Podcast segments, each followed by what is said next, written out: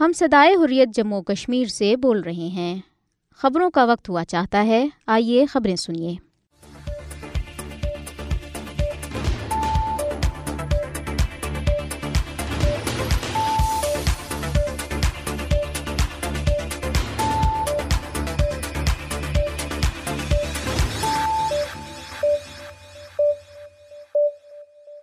بسم اللہ الرحمن الرحیم۔ السلام علیکم۔ یہ ریڈیو سدائی خوریہ جموں اور کشمیر ہے۔ محمد تاریخ سے خبریں سنیے۔ پونچھ، بھارت اسروں کے دھماکے میں تین بھارتی فوجی زخمی۔ مقبوضہ جموں اور کشمیر بھارتی فوجوں نے متعدد علاقوں میں چھاپوں اور تلاشیوں کے دوران ایک درجن سے زائد کشمیری نوجوان گرفتار کر لیے۔ مقبوضہ جموں اور کشمیر میں لوگوں کی جائیداد و املاک پر قبضہ کرنے کا سلسلہ جاری۔ مقبوضہ جموں و کشمیر میں حریت رہنماؤں کی طرف سے بھارتی ریاستی دہشت گردی پر اظہار تشویش۔ سینئر حریت رہنما مولانا عباس انصاری کو پہلی برسے کے موقع پر شاندار خراج عقیدت۔ ایف اے ٹی ایف جرائم پیش سرگرمیوں میں بھارت کے ملاوس ہونے کی تحقیقات کرے سیمینار کے مقررین۔ بھارت کو غیر منافع بخش تنظیموں کو نشانہ بنانے پر ایف اے ٹی ایف کی جانچ پڑتال کا سامنا۔ بھارت سے متعلق امریکن بار ایسوسیشن کی رپورٹ میں انکشاف۔ شوری زدہ منی پور حملے میں تین پولیس اہلکار شدید زخمی۔ تحریک مزاحمت حماس کے اسرائیل پر حملے۔ سولہ اسرائیلی فوجی ہلاک۔ مسلم ممالک اسرائیل سے تجارت اور تیل کی فراہمی بند کریں۔ ایران کے سپریم لیڈر ایت اللہ علی خامنائی۔ اب خبریں تفصیل کے ساتھ۔ مقبوضہ جموں اور کشمیر کے ضلع پونچھ میں بارودی سرنگ کے ایک دھماکے میں تین بھارتی فوجی زخمی ہو گئے۔ تفصیلات کے مطابق ضلع کے پھگواڑی گلی علاقے میں بھارت دیسروں کے دھماکے میں تین بھارتی فوجی زخمی ہو گئے جنہیں فوری طور پر قریبی ہسپتال منتقل کیا گیا ہے۔ ان میں سے دو اہلکاروں کو ایک سو پچاس جنرل ہسپتال راجوری منتقل کیا گیا ہے۔ مقبوضہ جموں اور کشمیر میں بھارتی فوجوں نے مختلف علاقوں میں ایک درجن سے زائد کشمیری نوجوانوں کو گرفتار کیا ہے۔ بھارتی فوجوں نے نوجوانوں کو سری نگر گاندربل بارہ ملا بانڈی پور اور بڈگام اضلاع کے مختلف علاقوں میں بڑے پیمانے پر محاصروں اور تلاشی کارروائیوں اور گھروں پر چھاپوں کے دوران گرفتار کیا۔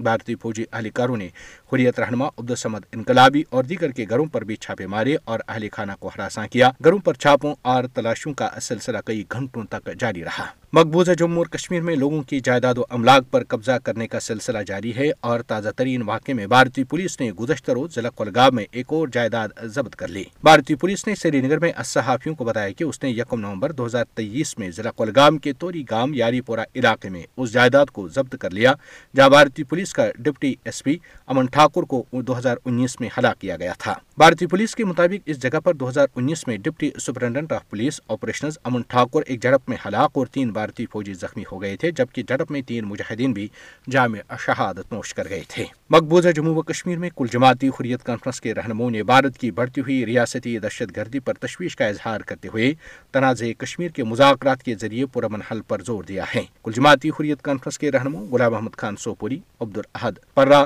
سید بشیر اندرابی ایڈوکیٹ ارشد اقبال، دویندر سنگھ بہل، نریندر سنگھ خالصہ، میر شاہد سلیم اور مولانا مصب ندوی نے اپنے الگ الگ بیانات میں بھارت پر زور دیا کہ وہ اپنے پہلے وزیر اعظم جواہر لال نہرو کی کتاب سے سبق حاصل کریں۔ جو جانتے تھے کہ مسئلہ کشمیر ایک سیاسی تنازع ہے، جسے اہم فریقوں کے درمیان بات چیت کے ذریعے ہی حل کیا جا سکتا ہے۔ انہوں نے افسوس کا اظہار کیا کہ مقبوضہ جموں اور کشمیر کے عوام کو مودی کی بھارتی حکومت کی جانب سے بدترین امتیازی سلوک اور ناانصافیوں کا سامنا ہے اور مقبوضہ جموں اور کشمیر میں روزانہ کی بنیاد پر کشمیری عوام کا قتل عام جاری ہے۔ انہوں نے کہا کہ مودی حکومت ڈٹائی سے کشمیری عوام کے بنیادی حقوق کو پامال کر رہی ہے۔ حریت رہنماؤں نے کہا کہ تنازع کشمیر پر بھارت کی ہر درمی کی وجہ سے گزشتہ چھہتر برسوں سے کشمیری عوام انصاف کے منتظر ہیں، جبکہ متاثر بھارتی عدلیہ نے کشمیری عوام کو کبھی انصاف فراہم نہیں کیا۔ انہوں نے کہا کہ عالمی برادری کی خاموشی صرف مودی حکومت کو، کشمیری عوام کے خلاف منظم طریقے سے ظلم و ستم کا سلسلہ جاری رکھنے کی ترغیب دے رہی ہے۔ انہوں نے عالمی برادری پر زور دیا کہ وہ مظلوم کشمیریوں کی فریاد سن کر اپنا کردار ادا اور دیرینہ تنازع کشمیر کو انصاف کے بین الاقوامی طور پر تسلیم شدہ اصولوں کے مطابق حل کرے، جو مقبوضہ جموں اور کشمیر میں خون ریزی کو ختم کرنے کا واحد راستہ ہے۔ کل جماعتی حریت کانفرنس، آزاد جموں کشمیر شاخ کے زیر اہتمام۔ کل جماعتی حریت کانفرنس کے سابق چیئرمین اور اتحاد المسلمین جموں اور کشمیر کے بانی سربراہ۔ مولانا عباس انصاری کی برسی کے موقع پر منعقدہ ایک تعزیتی ریفرنس میں انہیں شاندار خراج عقیدت پیش کیا گیا۔ ریفرنس کی صدارت کل جماعتی حریت کانفرنس، آزاد کشمیر شاخ کے کنوینر محمود احمد ساگر نے کی، جبکہ نذیر احمد قریشی اس موقع پر مہمان خصوصی تھے۔ مقررین نے مولانا عباس انصاری کی تحریک آزادی کشمیر کے لیے گراں قدر خدمات پر انہیں شاندار خراج عقیدت پیش کیا۔ مقررین نے اس موقع پر کہا کہ مولانا عباس انصاری ایک با اصول اور صاحب بصیرت سیاسی رہنما اور ایک ممتاز عالمی دین، مبلغ اور مصنف تھے۔ انہوں نے تنازع کشمیر کو منصفانہ حل کے لیے دن رات کام کیا اور تحریک آزادی کشمیر کے حوالے سے ان کی خدمات کو ہمیشہ یاد رکھا جائے گا۔ انہوں نے کہا کہ مولانا عباس انصاری تمام عمر اتحاد اور نظم و ضبط پر زور دیتے رہے۔ انہوں نے کہا کہ بھارت اس وقت کشمیری عوام کے جذبہ حریت کو کمزور کرنے کے لیے ان کا بیدرے قتل عام کر رہا ہے۔ انہوں نے کہا کہ اتحاد و اتفاق کے ذریعے تحریک آزادی کے خلاف بھارت کے مضمون منصوبوں کو ناکام بنایا جا سکتا ہے۔ مقررین نے تحریک آزادی کشمیر کو مکمل کامیابی تک جاری رکھنے کے عزم کا اعادہ کیا۔ ریفرنس کے اختتام پر مرحوم رہنما اور تمام شہدائی کشمیر کی بلندی درجات اور نظر بند حریت رہنموں کی رہائی اور بیماروں کی جلد صحت یابی کے لیے دعا کی گئی۔ اس موقع پر اسرائیلی پشانہ جہریت کا نشانہ بننے والے مظلوم فلسطینی عوام سے اظہاری یکجہتی بھی کیا گیا۔ واضح ہے کہ مولانا عباس انصاری گزشتہ برس پچیس اکتوبر کو طویل علالت کے بعد سری نگر میں انتقال کر گئے تھے۔ پاکستان کی وفاقی کابینہ ارکان، ماہرین تعلیم اور دانشوروں سمیت ایک سیمینار کے مقررین نے جرائم اور بھارتی سیاست کے درمیان مضبوط گٹھ جوڑ کو اجاگر کرتے ہوئے جنوبی ایشیا کے استحکام پر اس کے اثرات سے بچنے کے لیے ریاستی دہشت گردی، منشیات کی تجارت اور غیر قانونی ہتھیاروں کے پھیلاؤ میں بھارت کے ملاوس ہونے کی تحقیقات پر زور دیا۔ انہوں نے یہ مطالبہ financial action task force F A T F کی جانب سے بھارت کے بارے میں آن سائٹ جائزے سے قبل پاکستان کی معروف قائد اعظم یونیورسٹی میں منعقدہ ایک سیمینار سے خطاب کرتے ہوئے کیا جس کا عنوان جنوب ایشیا پرامن مستقبل کے ایف اے ٹی ایف کے اثرات تھا۔ مقررین نے ایف اے ٹی ایف کی توجہ بھارتی سرپرست میں پاکستان میں کلبھشن یادیو کے ذریعے ریاستی دہشت گردی اور کینیڈا میں کینیڈین سکھ رہنما ہردیپ سنگھ نجر کے قتل کی طرف مبزول کرائی اور اس بات پر اتفاق کیا کہ جرائم کے ساتھ بھارت کے تعلق سے بھرپور انداز میں نمٹنا چاہیے جو بصورت دیگر علاقائی امن کے لیے خطرہ بن سکتا ہے۔ نگران وزیر اعظم کی مشیر برائی خزانہ ڈاکٹر وقار مسعود نے اپنے خطاب میں کہا کہ بھارت بڑے پیمانے پر مالی بے ضابطگیوں مجرمانہ سرگرمیوں اور سرحد پار دہشت گردی کی سرپرستی میں ملاوس ہے۔ انہوں نے کہا کہ ممبئی جو بھارت کے مغربی ساحل پر ایک گنجان آباد شہر اور ایک اقتصادی مرکز سمجھا جاتا ہے، دنیا میں سٹے بازی کے مرکز کے طور پر کام کر رہا ہے۔ ڈاکٹر وقار مسعود نے کہا کہ پاکستان نے ایف اے ٹی ایف کی طرف سے عائد کی گئی تمام ستائی شرائط کو پورا کر لیا ہے، جبکہ اس کے برعکس بھارت نے بین الاقوامی مالیاتی نگران ادارے کی طرف سے پوچھے گئے تین سو تیس سوالات کا ابھی تک جواب نہیں دیا۔ انہوں نے کہا کہ اگر بھارت کو ایف اے ٹی ایف کے جائزے کے بعد بہتر نگرانی یا گرے لسٹ میں ڈالا جاتا ہے تو یہ بھارت کے لیے زمین ہلا دینے والا اقدام ہوگا۔ انہوں نے کہا کہ F A T F Bharat کا جائزہ دو ہزار انیس میں ہونا تھا، لیکن کورونا وبا کی پابندیوں کی وجہ سے اس میں تاخیر ہوئی۔ انہوں نے کہا کہ ٹاسک فورس نے بھارت کے مالیاتی ریگولیٹری نظام پر تین سو تیس سوالات اٹھائے ہیں، جبکہ پاکستان پر صرف ستائیس سوالات اٹھائے گئے تھے اور پاکستان نے ایف اے ٹی ایف کے معیارات کے مطابق اینٹی منی لانڈرنگ اور مالی معاونت سے نمٹنے کے لیے تمام مطلوبہ اقدامات کیے۔ انہوں نے کہا کہ جرائم اور بھارتی سیاست کے درمیان مضبوط گڑھ جوڑ ہے اور بھارتی دارالحکومت دہلی کے وزیر اعلیٰ اروند کیجریوال کے مطابق بھارتی صنعت کار گوتم انڈانی جو تقریباً ایک سو اسی ارب ڈالر کی دولت کے مالک ہیں، بھارتی وزیر اعظم مودی کے فرنٹ مین ہیں۔ امریکہ میں ایم آئی ٹی کے پروفیسر ڈاکٹر باقر ملک نے کہا کہ ایف اے ٹی ایف کا بھارت کی خفیہ مالیاتی سرگرمیوں کا جائزہ انتہائی اہمیت کا حامل ہے۔ منشیات کی تجارت اور غیر قانونی ہتھیاروں کے پھیلاؤ کے ساتھ بھارت کے تعلق سے خطے پر منفی اثرات مرتب ہوئے ہیں۔ ہمیں ان خدشات کو دور کرنا چاہیے اور زیادہ شفاف مالیاتی نظام کے لیے باہمی تعاون سے کام کرنا چاہیے۔ منشیات اور جرائم کے بارے میں اقوام متحدہ کے دفتر میں کنسلٹنٹ برائے cyber crimes and forensics doctor Fateh Din be Mahmood نے کہا کہ منشیات کی اسمگلنگ میں انڈر ورلڈ کی شمولیت، سائبر کرائمز اور غیر قانونی مالی لین دین کا ایک پیچیدہ اجال ہے۔ اس کا مقابلہ کرنے کے لیے بین الاقوامی تعاون اور مضبوط سائبر کرائم فارنزکس بہت ضروری ہیں۔ قائد اعظم یونیورسٹی کے school of politics and international relations کے سربراہ ڈاکٹر ظفر نواز جیسپال نے کہا کہ بھارت کی مالیاتی سرگرمیاں سخت جانچ کی زد میں ہیں اور یہ وقت ہے کہ آئندہ کے مسائل سے نمٹا جائے۔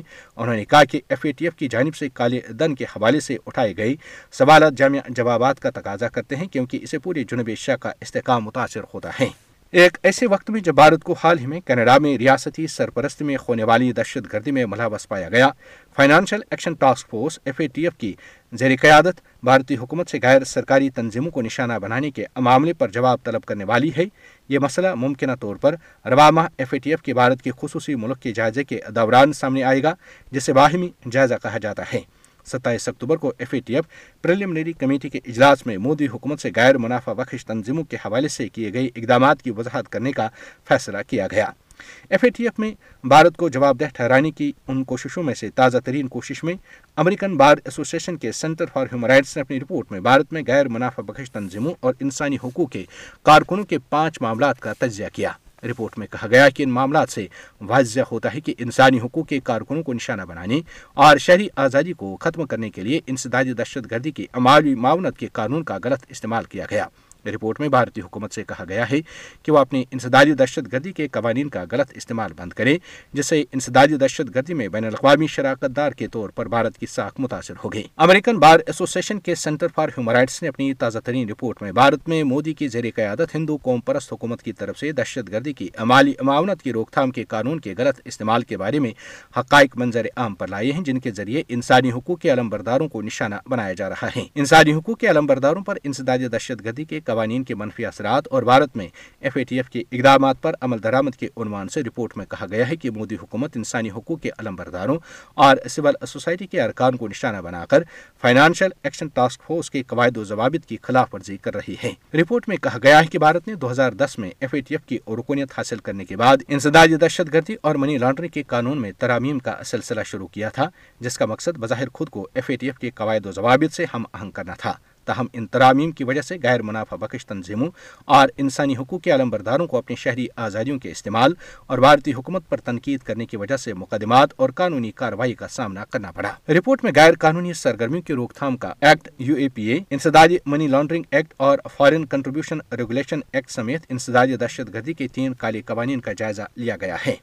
رپورٹ میں بھارت میں غیر منافع بخش تنظیموں اور انسانی حقوق کے علم برداروں سے متعلق مخصوص مقدمات کا بھی جائزہ لیا گیا، جن میں صحافی سدی کپن کے خلاف جعلی مقدمے کا اندراج متنازع شہریت ترمیمی بل کے خلاف احتجاج کرنے والے مظاہرین کے خلاف دہشت گردی کی مالی معاونت کے الزامات، کشمیری سیاسی رہنما وحید پرہ کی گرفتاری اور تلنگانہ حیدرآباد میں جمہوری حقوق کے کارکنوں پر ظلم و تشدد شامل ہیں۔ رپورٹ میں واضح کیا گیا ہے کہ بھارتی تحقیقاتی ادارے اکثر انسانی حقوق کے علم برداروں اور مودی حکومت کی ناقد غیر منافع بخش تنظیموں کو انتقام کا نشانہ بنانے کے لیے جھوٹے اور بے بنیاد الزامات کا استعمال کرتی ہیں۔ رپورٹ میں بھارتی حکومت سے کہا گیا ہے کہ وہ غیر قانونی سرگرمیوں کی روک تھام کا act U A P A, انسدادی money laundering act اور فارن کنٹریبیوشن ریگولیشن ایکٹ میں ترامیم کریں تاکہ ان کے غلط استعمال کو روکا جا سکے۔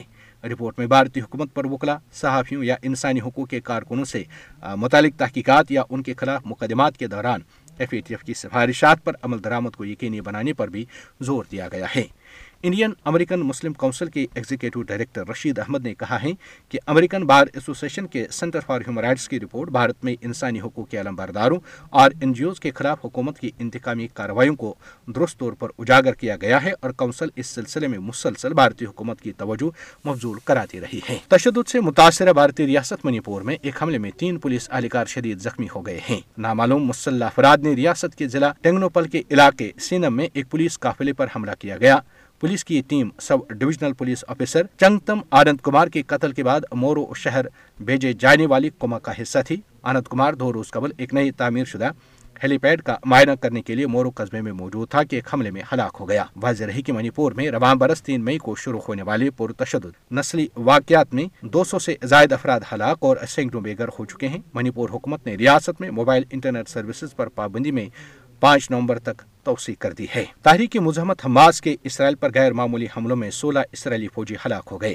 غزہ کی جانب بڑھنے والے اسرائیلی فوجوں پر ڈرون سے حملہ کیا گیا۔ غیر متوقع کارروائی سے اسرائیلی فوج سٹ پٹا گئی۔ حماس نے سرنگوں سے نکل کر بھی اسرائیلی ٹینکوں پر راکٹوں سے حملے کر دیے۔ خود کو محفوظ تصور کرنے والی اسرائیلی افواج کو بھاری جانی نقصان ہوا۔ اسرائیل کے علاقے اجدود اشکلان اور کئی دیگر مقامات پر میزائلوں سے حملے کیے گئے جسے کئی گاڑیاں تباہ ہوئیں۔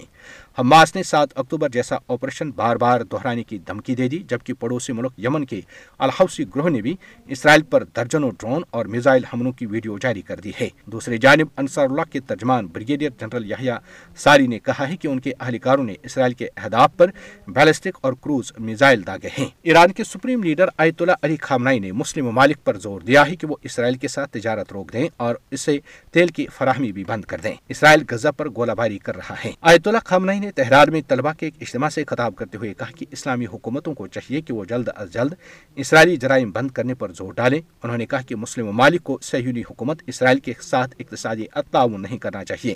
انہوں نے تیل اور خوراک کی برآمدات پر پابندی لگانے کا بھی مطالبہ کیا۔ خامنائی نے امریکہ، برطانیہ، فرانس کا نام لیتے ہوئے فلسطین کے خلاف کھڑی ہونے والی مغربی حکومتوں پر تنقید کرتے ہوئے کہا کہ مسلم دنیا کو یہ نہیں بولنا چاہیے کہ غزہ کی آبادی کو کون نشانہ بنا رہا ہے۔ یہ صرف سہیونی ریاست نہیں بلکہ ان کے اتحادی بھی اس میں شامل ہیں۔ ریڈیو سدائی حریت جموں اور کشمیر سے خبریں ختم ہوئیں۔ اللہ حافظ۔